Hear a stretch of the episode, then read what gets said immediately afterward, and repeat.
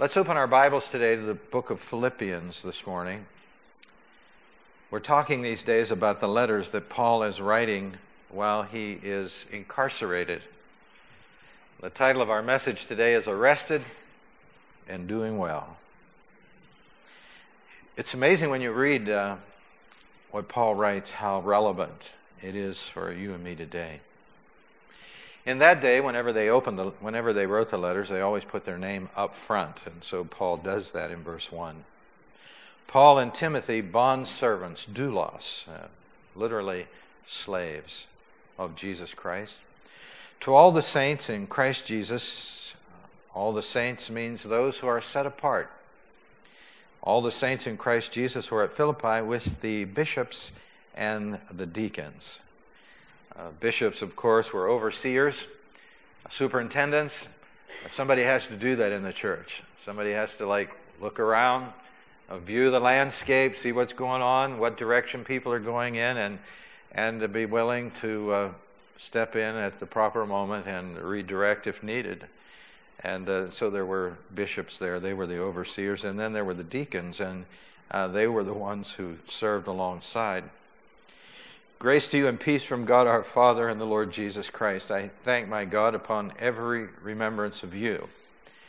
Uh, the church of Philippi was a unique church. It's one of the uh, nice, best churches in the New Testament.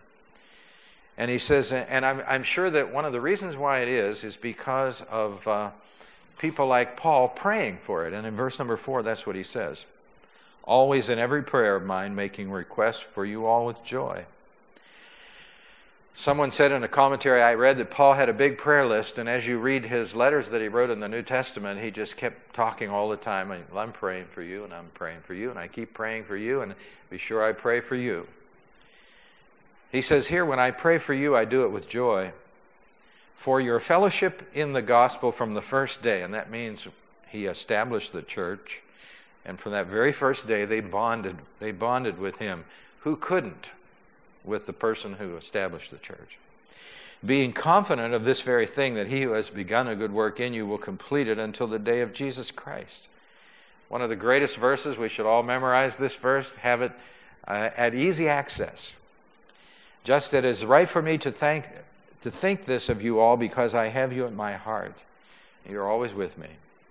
Inasmuch as both in my chains and in the defense when I'm when I'm incarcerated and when I'm free, in the defense and confirmation of the gospel, you are all partakers of my grace, uh, of, with me of grace, of the blessings of God. For God is my witness how greatly I long for you all with affection of Jesus Christ, and this I pray. There he is again. That your love may abound still more and more in knowledge and all discernment, that you may approve, discern, judge the things which are excellent, the best things in life that you may be sincere, pure, and without offense till the day of Christ, being filled with the fruits of righteousness, which is by Jesus Christ to the glory and praise of God. But I want you to know, brethren, that the things which have happened to me have actually, I like that right there, actually turned out for the furtherance of the gospel, so that it has been become evident to the whole palace guard I want you to notice this. The whole palace guard, these are the kingmakers in Rome. The kingmakers. The elite military force, the Praetorian. So that it has become evident to the whole, all of them, uh, Praetorian guard, and to all the rest that my chains are in Christ. He says, They all know I'm here, and they know the reason I'm here because I'm preaching the gospel. And I won't fly under the radar because I can't get the job done flying under the radar. I have to be up front, uh, boisterous and loud, and uh, on the spot with the gospel. Well, Paul spent a lot of his time in jail as you read his life. Two years in Caesarea, uh, Acts 24, 25, 26. There he was uh, just kind of Felix's personal spiritual conversationalist. He, then here we find this story is, is couched in Acts chapter 28, verse 30 and 31. Uh, we always use the term prison letters, but uh, this, he's under house arrest here. and he's renting his house. By the way, he has to pay the rent on this house. But he can't leave but people can come to him.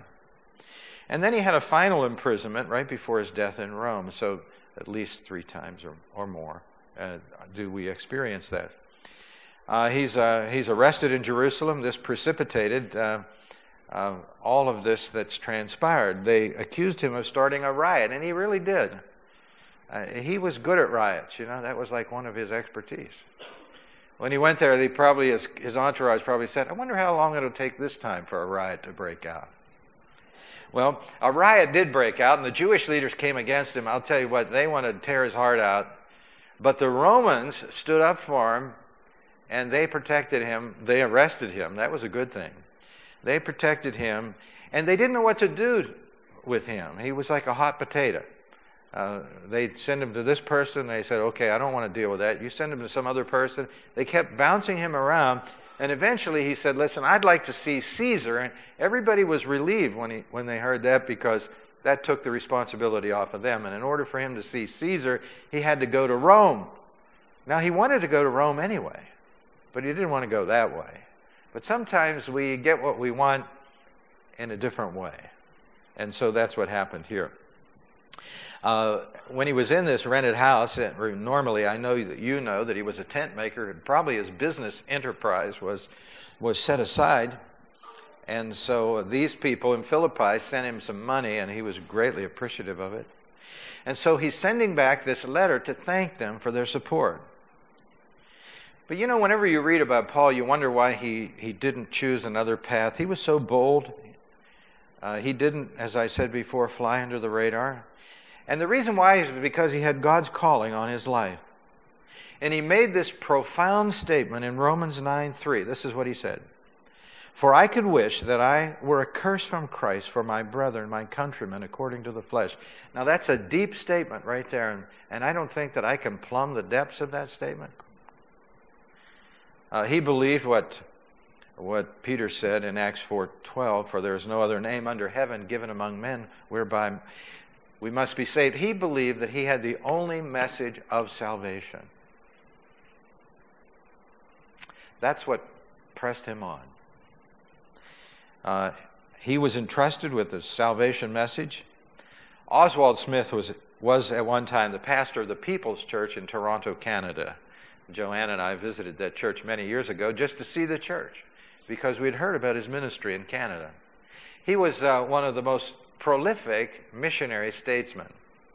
And if you go home and go on the internet and put Oswald Smith, you'll find a part of his famous sermon on there, and you'll see him in action on YouTube. Uh, and one of his most famous lines was this Why should anyone hear the gospel twice before everyone has heard it once. And uh, he said that he signed up to be a missionary, and he went to the missionary society, and they said, You can't cut it, you'll never make it. And so they discouraged him, and he said, Okay, I'll just go be a pastor of a church. And as the years rolled by, he kept, in his words, finding substitutes for him.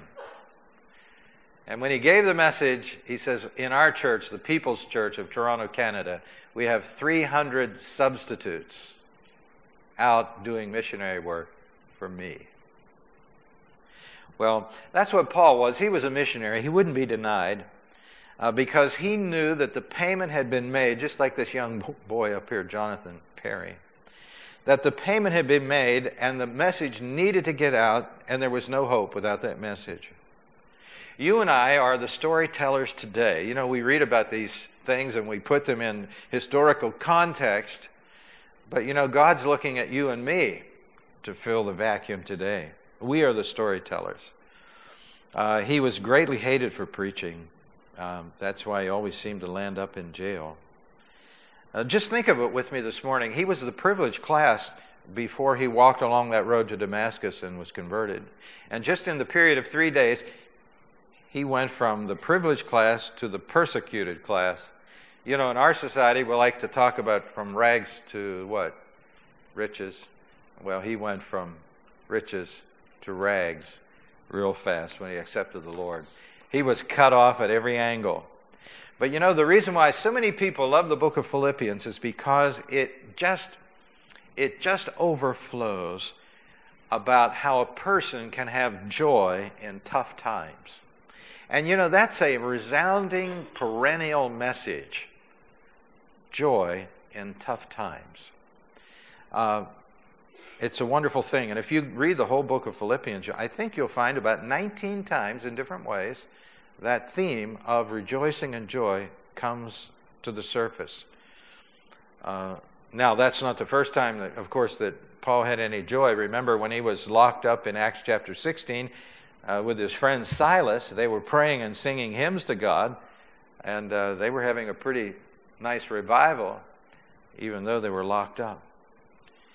Well, here in verse number four, we find that uh, Paul refers to having joy in prayer. Uh, on Wednesday night, we're talking about prayer. We're talking about the real definition of prayer. What is it? It's communication with God. I think if you would interview anybody on the street today, they would say, you know, prayer to them was just asking God today for their today list. But prayer is communion with God, supposed to be more than anything else. And, uh, and, so, and so he connects in verse number four prayer and joy. Psalm 16:11 is a, um, is a great verse. Let's read it together. You will show me the path of life. In your presence is fullness of joy. At your right hand are pleasures forevermore. Now, if prayer is communion with God, look what it says. In your presence is fullness of joy. And so, no wonder Paul overflowed with joy because he, remember, he had this big prayer list, and it wasn't just for him, most of it was for other people. And so, whenever he entered into prayer, he entered into communion with God and his heart filled with joy because life doesn't get any better than that. Life does not get any better than that. When we walk with God and when we enter into communion with God, I'll tell you, that's the ultimate. It really is. I love James 4:10. Let's read this together. Humble yourselves before the Lord, and he will lift you up in honor. You know, when you humble yourselves before the Lord and you come to God in prayer, what He does, first of all, is He lifts you up into His presence. Follow me. He lifts you up, first of all, into His presence. And so uh, there's great joy in prayer. And for those of you who have been learning uh, this discipline, this, uh, you, you understand what I'm saying. He was also joyful because of their partnership that he had forged with them. Look at verse 5. For your fellowship in the gospel from the first day until now. The, the Greek word fellowship there is koinonia, and uh, it, it means partnership. Write that in partnership. Because whenever we read the word fellowship, we think of coffee and what? Donuts. They didn't. You know, that wasn't very high on their priority list. Uh, they thought of, of partnership, joining together in the work for Christ. And in verse 5, it says, For your partnership in the gospel from the first day. Whenever Paul started this church way back in Philippi, uh, they became partners. And they joined together, they locked together. It's been about 10 years, by the way, that they have been partners. Uh, partners in many forms. Last week, when we had the young couple here that were going to uh, Pakistan, they were back in the office and and right before she left, she said, we, The thing we need most of, of all is prayer. And, and so that was the first thing that Paul brings up here in Philippians chapter 4. But down in verse number 9, he gets specific about what he's praying for. Look at it with me, please. Verse 9. And this I pray that your love may abound still more and more in knowledge and in all discernment. He says, This is what I'm praying. I know you love each other, but I want it to grow. I want you to have more love for each other. And I want your love to be based on knowledge. Now, this is interesting because sometimes people's love is based on sentimentalism or emotionalism uh, or sensationalism. But he says, I want your love to be based on knowledge. And then I want it to be a, a knowledge that is discerning. What is discernment? It's the practical application of knowledge. so that you may know what is the best. You know, and we have this struggle always in our, in our world today. Christian people are offered so many opportunities, good opportunities to become involved. And before long, we're scattered all over the place. And, and so Paul says, I'm praying for you that, that God will give you knowledge and God will give you discernment so that you can choose the best. Because how many of us, boy, and I'll be offender number one, how many of us have, have offered the best on the altar of the good? You know, this is good, that's good, this is good. Uh, he says, Listen, I'm praying for the best for your life. Boy, how'd you like to have a prayer partner like that? No wonder the Philippian church was vibrant. Now look what else he's praying for. Let's, let's go down the list here. Verse 10 that you may approve the things that are excellent. This is also that you can choose the best things. That you may be sincere. That means pure. And without offense. That means an obstacle to others till the day of Christ. Now, this is pretty specific right here. And then he tops it all off in verse number 11 being filled, excuse me, being filled with the fruits of righteousness, Galatians 5, 22 and 23. So here he delineates uh, what he's praying for. You know, I know oftentimes we get a little guilty and we say, Oh, I forgot to pray for the church over here, and I forgot. God bless that church. And uh, Paul says, Now listen, I get specific with God. And all of these things, which I've just mentioned this morning, are irreplaceable in a person's life. They're irreplaceable. And so he says we're partners. And he also said there is joy in shared blessings. Verse number seven, let's look at that. The last part of that last sentence says, Partakers with me of grace or the blessings of God. We share in God's blessings. Uh, whenever the Philippian church had a victory, Paul was excited. And whenever he had a victory, they were excited. We share similar blessings, he said. And that brings me joy. When I see that you're blessed, it fills my heart with joy. That's our, that should be our attitude, right? When one of God's people are blessed, I say it. We just say, Thank you, Lord. That's a wonderful thing. It brings joy to our life. He says here, I have you in my heart. Uh, and there's joy too in security. Look at verse number six being confident of this very thing, that he who has begun a good work in you will complete it until the day of Jesus Christ. This is a great verse to memorize. It really is because you need it. You have to bring it out every now and then. It's one of those, uh, it's one of those foundational verses relative to eternal security. You know, when someone receives the Lord, God's work begins in them. It just begins in them. One bumper sticker said, Be patient, God isn't finished with me yet. For sure. Uh, God has a big project with most of us, right? Sure. God's continue, this refers to God's continue work in them. It's finally finished when believers meet Jesus. God would continue his work in them. Some people have the idea that the Lord saves them and then turns the keeping part over to them. God forbid. We can't do that. And so, whenever he looked at the Philippian church, he knew that they were saved, they had accepted Jesus, and they were secure because God was working with them and He promised to work with them all the way until they see Christ. Until the work is finished, God finishes what He starts. 1 Peter 1 5, Peter put it in another way. Let's read this. Who are kept by the power of God through faith for salvation, ready to be revealed in the last times. Peter said, Listen, we're kept by the power of God. And so there's joy in that. You know a person somewhere and, and you know that they're saved. That kind of that brings a lot of joy to your heart, doesn't it? Brings joy to my heart. Well, another thing we learn is found in verse number 12. Look at this. But I want you to know, brethren, that the things which have happened to me have actually turned out for the furtherance of the gospel. Boy, is this great. What he's saying here is their spiritual progress in tough times. Oftentimes, when people come to tough times, they think, well, you know, my ministry is kind of dried up. I don't know what's wrong. I, I, I don't have the, uh, the infrastructure that I really need to do my ministry. But you know, ministry is not based on your infrastructure. Ministry is not based on what you think you need to do ministry. Ministry emanates from who you are, where you are, wherever you are. That's ministry. And so Paul here says, listen, don't worry about me. Now, remember, he is the marquee Christian, and he's put in jail. And he is making one of the most astounding statements right here.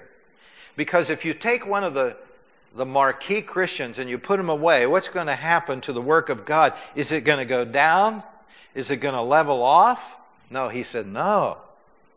He says it's actually advanced the preaching of the gospel. How about that? He said, The gospel has been moved forward because I am incarcerated. And then he goes on to explain it. And what he's talking about here is unthought of opportunities.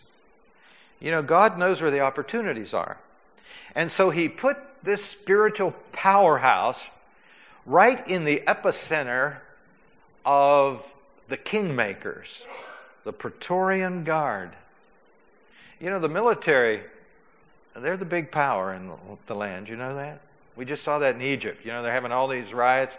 The military guy steps up and he says, Now listen, we're in charge. Any questions? Can I take questions? Nobody says, No questions. You're in charge.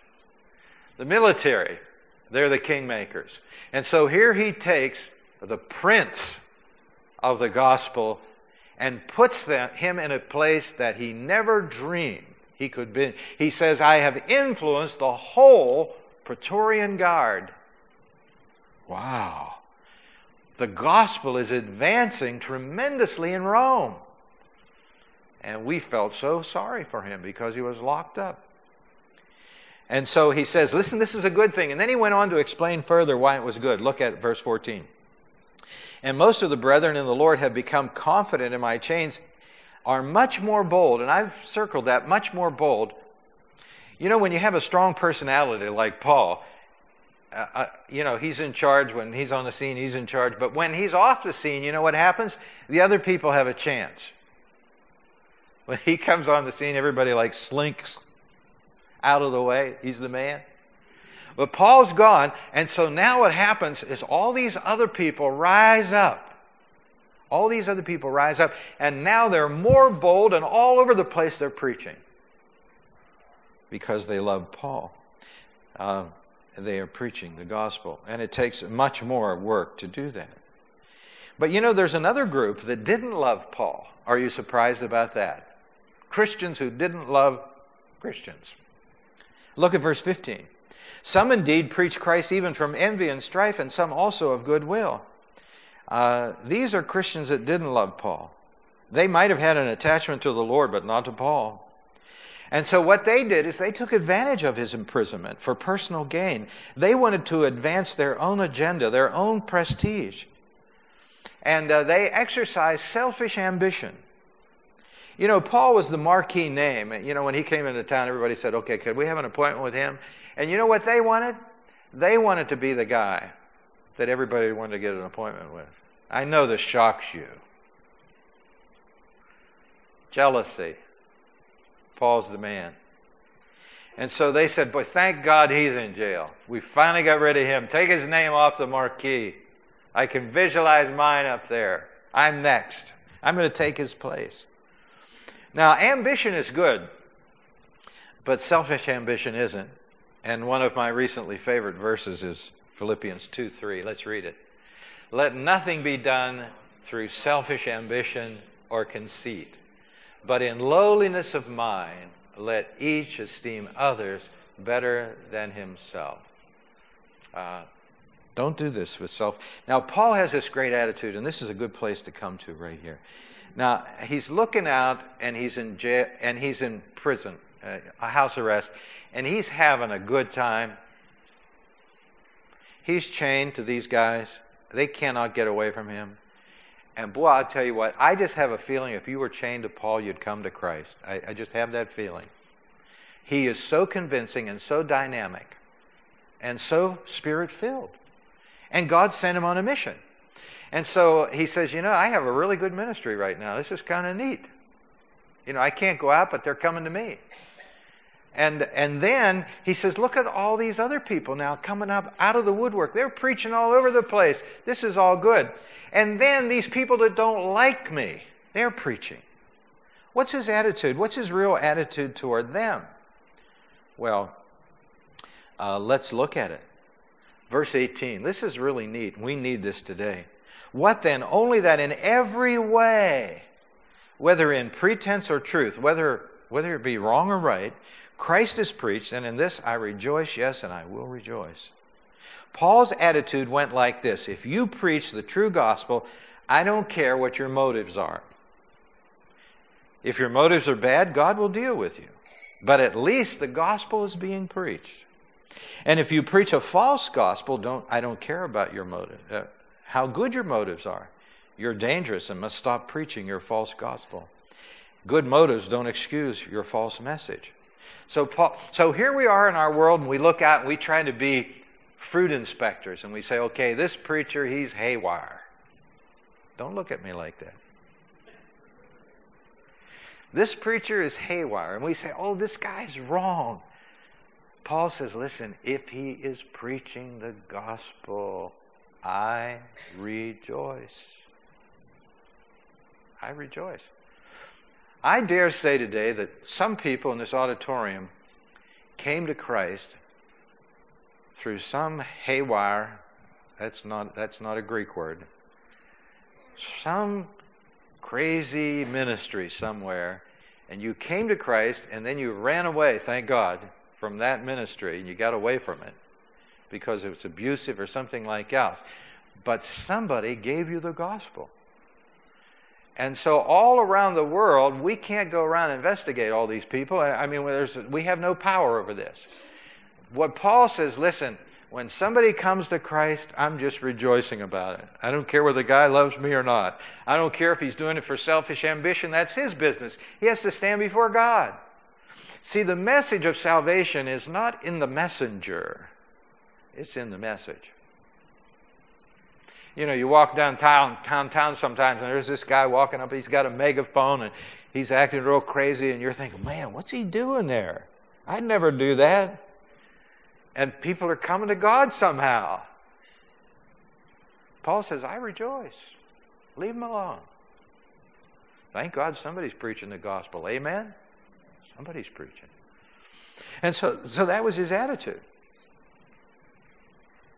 And so uh, he, he, takes the last part of the whole book and he talks about uh, he has this uh, desire in his heart to go to heaven, but if God doesn't take him, he's just happy to be there and keep doing his ministry.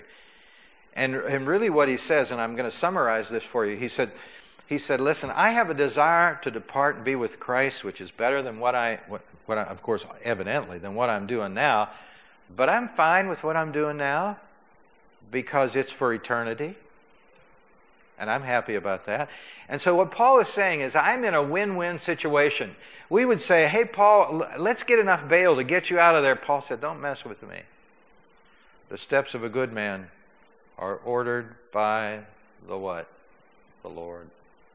He said, I'm okay. I've learned in every situation to be content. And so he said, if God wants to take me, that'll be good. And if he doesn't, uh, I'm going to be more fruitful. That's the bottom line. Read the last section of that section. That's, that's what it's about. And so I think that, that let's you and I learn from that, okay? Now, this guy, evidently, that predicted the rapture, he was wrong, huh? Wally, our, our, our funny guy in the church, he said, he came up to the church. He says, Pastor, he said, I've driven by all those churches. They're empty. he said, they're all empty. oh, he knows how to raise your blood pressure. You know that? Well, I'll tell you what, it would be, I would have been happy if that guy would have been right. I think you would have too. Uh, but we're still here, right? And so let's be diligent about doing the work of the Lord. One of these days, maybe the trumpet will blow in our lifetime. But if it doesn't, let's be content where we are because we're in the greatest work in all the world. We're preparing people for eternity. Let's bow our heads in prayer.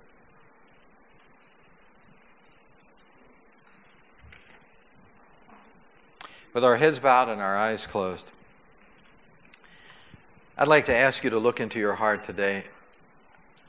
You know, I know it's easy to feel sorry for yourself because we live, uh, you know, we talk about the American dream and all this stuff. But, you know, God has a dream that's different than your dream. And you might be going through some really, really deep waters right now and you're wondering, boy, you know, what's going on? I, you, it's hard to figure those things out, and I don't think we can.